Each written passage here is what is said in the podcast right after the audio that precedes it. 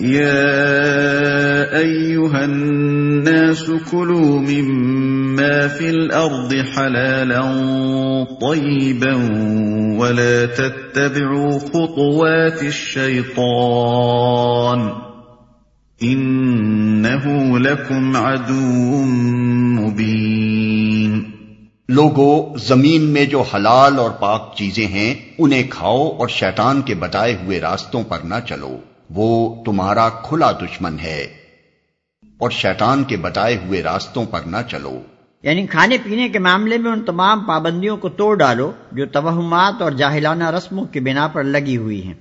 انما يأمركم بالسوء والفحشاء وان تقولوا على الله ما لا تعلمون۔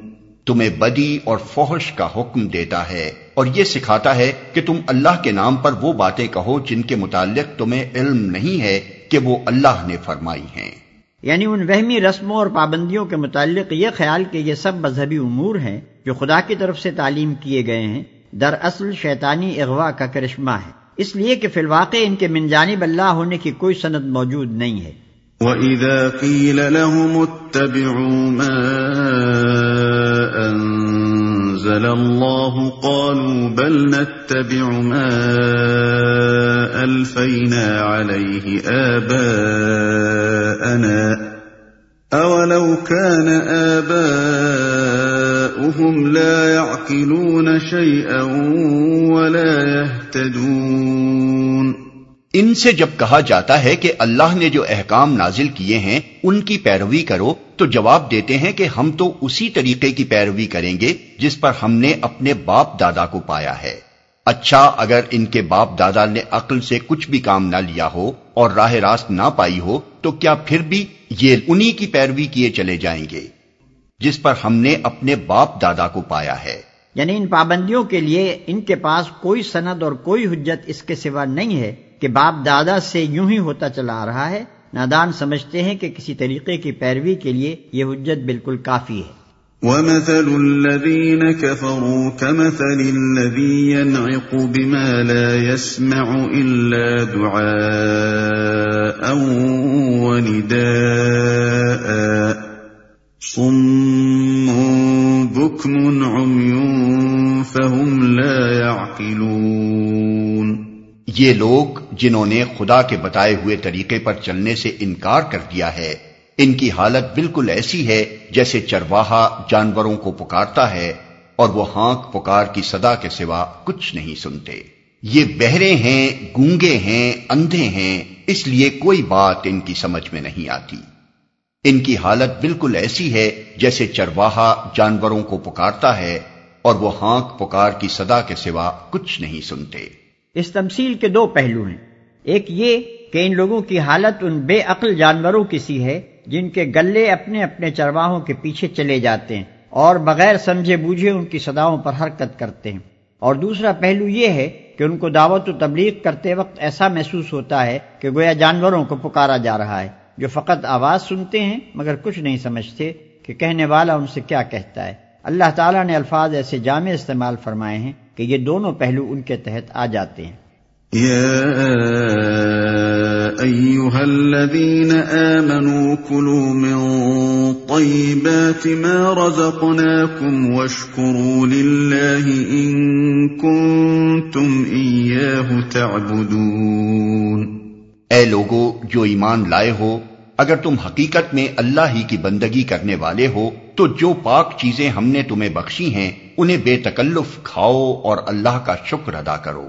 یعنی اگر تم ایمان لا کر صرف خدائی قانون کے پیرو بن چکے ہو، جیسا کہ تمہارا دعویٰ ہے، تو پھر وہ ساری چھوت چھات اور زمانہ جاہلیت کی وہ ساری بندشیں اور پابندیاں توڑ ڈالو، جو پنڈتوں اور پروہتوں نے، ربیوں اور پادریوں نے، جوگیوں اور راہبوں نے اور تمہارے باپ دادا نے قائم کی تھی جو کچھ خدا نے حرام کیا ہے، اس سے تو ضرور بچو، مگر جن چیزوں کو خدا نے حلال کیا ہے انہیں بغیر کسی کراہت اور رکاوٹ کے کھاؤ پیو۔ اسی مضمون کی طرف نبی صلی اللہ علیہ وسلم کی حدیث بھی اشارہ کرتی ہے، جس میں آپ نے فرمایا کہ جس نے وہی نماز پڑھی جو ہم پڑھتے ہیں، اور اسی قبلے کی طرف رخ کیا جس کی طرف ہم رخ کرتے ہیں، اور ہمارے ذبیحے کو کھایا، وہ مسلمان ہے۔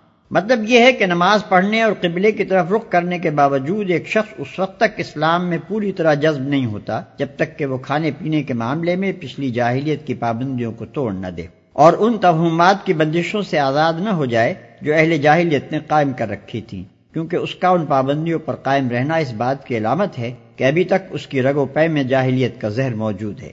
انما حرم عليكم الميتة والدم ولحم الخنزير وما اهل به لغير الله فمن اضطر غير باغ ولا عاد فلا اثم عليه ان اللہ غفور رحیم اللہ کی طرف سے اگر کوئی پابندی تم پر ہے تو وہ یہ ہے کہ مردار نہ کھاؤ، خون سے اور سور کے گوشت سے پرہیز کرو اور کوئی ایسی چیز نہ کھاؤ جس پر اللہ کے سوا کسی اور کا نام لیا گیا ہو۔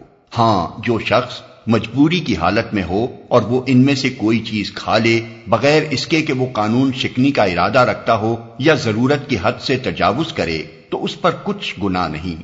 اللہ بخشنے والا اور رحم کرنے والا ہے۔ اور کوئی ایسی چیز نہ کھاؤ جس پر اللہ کے سوا کسی اور کا نام لیا گیا ہو۔ اس کا اطلاق اس جانور کے گوشت پر بھی ہوتا ہے، جسے خدا کے سوا کسی اور کے نام پر ذبح کیا گیا ہو۔ اور اس کھانے پر بھی ہوتا ہے جو اللہ کے سوا کسی اور کے نام پر بطور نظر کے پکایا جائے۔ حقیقت یہ ہے کہ جانور ہو یا غلہ یا اور کوئی کھانے کی چیز، دراصل اس کا مالک اللہ تعالیٰ ہی ہے اور اللہ ہی نے وہ چیز ہم کو عطا کی ہے۔ لہذا اطراف نعمت یا صدقہ یا نظر و نیاز کے طور پر اگر کسی کا نام ان چیزوں پر لیا جا سکتا ہے تو وہ صرف اللہ ہی کا نام ہے۔ اس کے سوا کسی دوسرے کا نام لینا یہ معنی رکھتا ہے کہ ہم خدا کے بجائے یا خدا کے ساتھ اس کی بالتری بھی تسلیم کر رہے ہیں اور اس کو بھی منم سمجھتے ہیں۔ اللہ بخشنے والا اور رحم کرنے والا ہے۔ اس آیت میں حرام چیز کے استعمال کرنے کی اجازت تین شرطوں کے ساتھ دی گئی ہے۔ ایک یہ کہ واقعی مجبوری کی حالت ہو مثلا بھوک یا پیاس سے جان پر بن گئی ہو یا بیماری کی وجہ سے جان کا خطرہ ہو اور اس حالت میں حرام چیز کے سوا اور کوئی چیز میسر نہ ہو۔ دوسرے یہ کہ خدا کے قانون کو توڑنے کی خواہش دل میں موجود نہ ہو۔ تیسرے یہ کہ ضرورت کے حد سے تجاوز نہ کیا جائے۔ مثلا حرام چیز کے چند لقمے یا چند قطرے یا چند گھونٹ اگر جان بچا سکتے ہوں تو ان سے زیادہ اس چیز کا استعمال نہ ہونے پائے۔ ان الذين يكتمون ما انزل الله من الكتاب ويشترون به ثمنا قليلا اولئك أولئك ما ياكلون اولئك ما ياكلون في بطونهم الا النار ولا يكلمهم الله يوم القيامة ولا يزكيهم ولهم عذاب أليم حق یہ ہے کہ جو لوگ ان احکام کو چھپاتے ہیں جو اللہ نے اپنی کتاب میں نازل کیے ہیں اور تھوڑے سے دنیاوی فائدوں پر انہیں بھیٹ چڑھاتے ہیں، وہ دراصل اپنے پیٹ آگ سے بھر رہے ہیں۔ قیامت کے روز اللہ ہرگز ان سے بات نہ کرے گا، نہ انہیں پاکیزہ ٹھہرائے گا اور ان کے لیے دردناک سزا ہے۔ وہ دراصل اپنے پیٹ آگ سے بھر رہے ہیں۔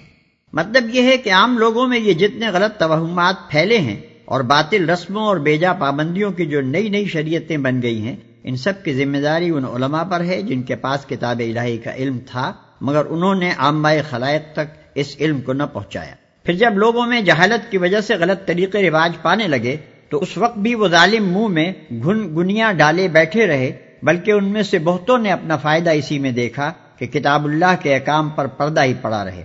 نہ انہیں پاکیزہ ٹھہرائے گا۔ یہ دراصل ان پیشواؤں کے جھوٹے دعووں کی تردید اور ان غلط فہمیوں کا رد ہے جو انہوں نے عام لوگوں میں اپنے متعلق پھیلا رکھی ہیں۔ وہ ہر ممکن طریقے سے لوگوں کے دلوں میں یہ خیال بٹھانے کی کوشش کرتے ہیں اور لوگ بھی ان کے متعلق ایسا ہی گمان رکھتے ہیں کہ ان کی ہستیاں بڑی ہی پاکیزہ اور مقدس ہیں اور جو ان کا دامن گرفتہ ہو جائے گا، اس کی سفارش کر کے وہ اللہ کے ہاں اسے بخشوا لیں گے۔ جواب میں اللہ فرماتا ہے کہ ہم انہیں ہرگز منہ نہ لگائیں گے اور نہ انہیں پاکیزہ قرار دیں گے۔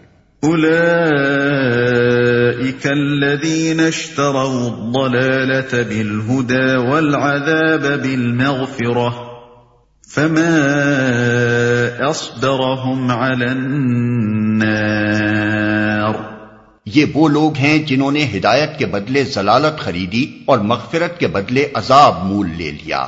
کیسا عجیب ہے ان کا حوصلہ کہ جہنم کا عذاب برداشت کرنے کے لیے تیار ہیں۔